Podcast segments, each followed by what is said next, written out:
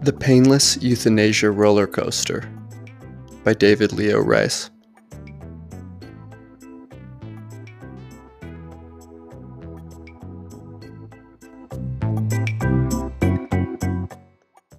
Anders Lucke phases in and out of the dinner party, playing the part of the lonely, barely invited drunk, though he knows that it's a part he isn't exactly playing.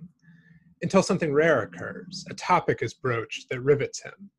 Fritz Baumann, still in his 40s and already vice chair of the physics department, from which Anders accepted forced retirement 10 years ago, mentions, casually enough, that he's heard of a young man who has designed what he calls a painless euthanasia roller coaster, intended to kill those who are in chronic pain or who simply feel they've lived too long, with one last, theoretically painless ride. A prototype has apparently already been set up in an undisclosed location in the foothills of the Alps, awaiting volunteer test subjects, Baumann says, while his wife pours him more wine. The conversation drifts onward from here, not stopping very long on this topic, as if all topics deserved equal attention. But there is, for Anders, nothing else. So he nods off again into a dream of the roller coaster, his body flying around its gruesome but somehow painless curves, until, as usual, a pair of hands appears in his armpits and an attached voice says, Let's get you home. And then, after an equally tippy, typical dizzy spell in a taxicab, he's back in his damp bed. And then, a few hours later, in his usual seat at the Café Schoppe, stirring his Milchkaffee and picking apart his apple strudel while roaming from one headline to another in the Süddeutsche Zeitung, until this morning something changes. In the back of the final section of the paper, where the obituaries and personal ads are quarantined, he comes across a small, ambivalently worded article about the painless euthanasia roller coaster. And he consents, even before he's done reading, that maybe, drab and shapeless and unending as his days have come to seem, and may, in all likelihood, Anders is a man of science, a realist, actually be. Maybe this is that for which I've been waiting all my life, in the obvious and moronic sense in which everyone is waiting all their lives for death. Yes, of course, he thinks. But leaving his few coins on the table and creaking painfully to his feet, perhaps in a deeper and more personally specific sense as well. Maybe here at last is something special, something in this world meant just for me. Over the course of that day, spent, as all days, wandering the old and drafty streets of the city, from the edge of the university where he's no longer welcome, to the alley of used booksellers whose wares no longer speak to him, Anders comes to see that the roller coaster and nothing else will be the culmination of his tenure on this planet. Suicide has always struck him as a weakness, not dissimilar to that of lying in bed all day eating sweets, an option not to be considered seriously by full grown men and women who have looked existence in the eye and recognized it for what it is.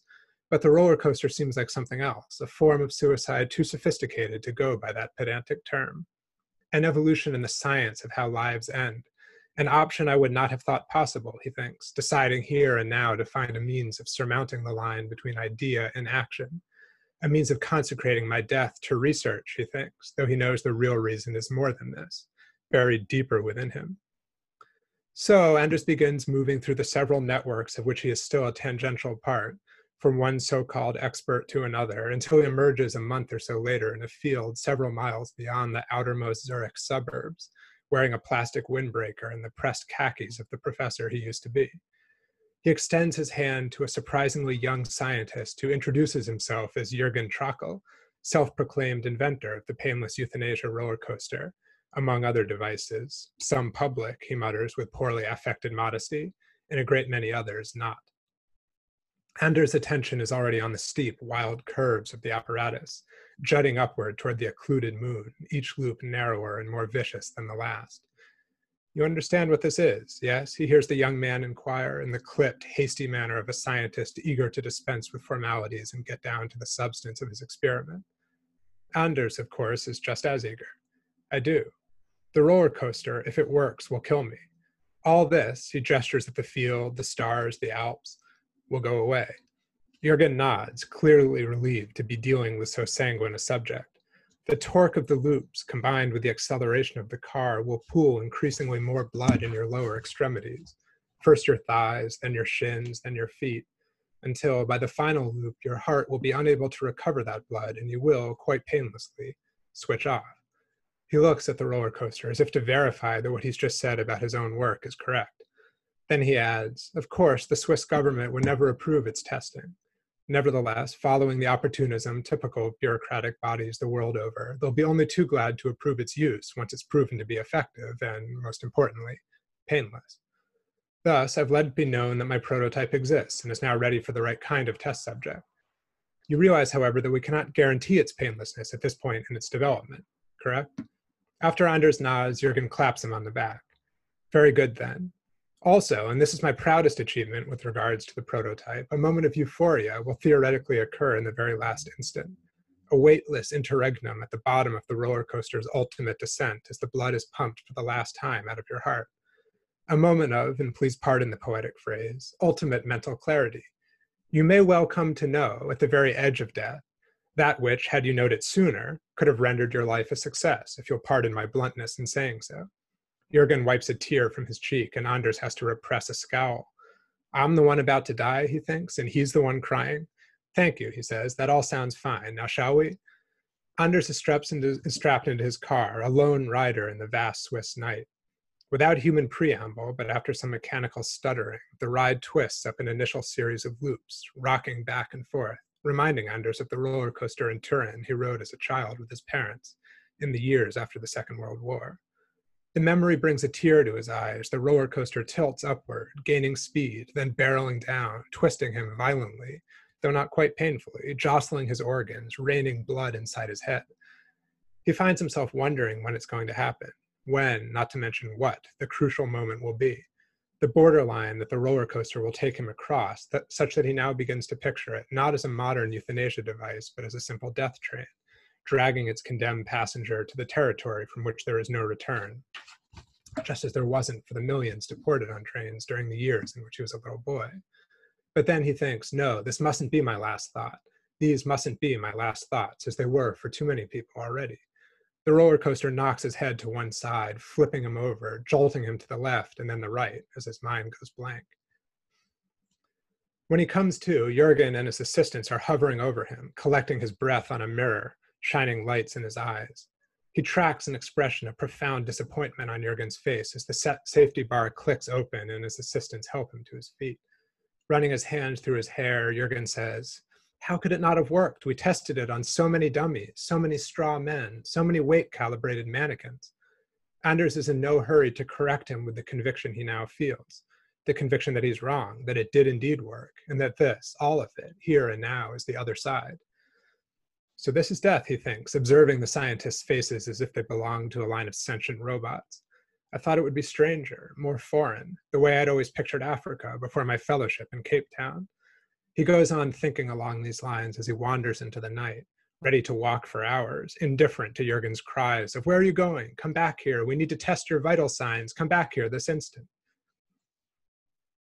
Here begins a new phase for Anders, one spent in his apartment among his books and science journals and the bills piling up, all of which hold solely aesthetic interest, purged of all bearing on his future now that he doesn't have one. Early in this phase, the Swiss government officially bans further testing on the painless euthanasia roller coaster, now that it's been proven ineffective. Anders has quite a laugh reading the maudlin interview that Jurgen gave to the Zeitung.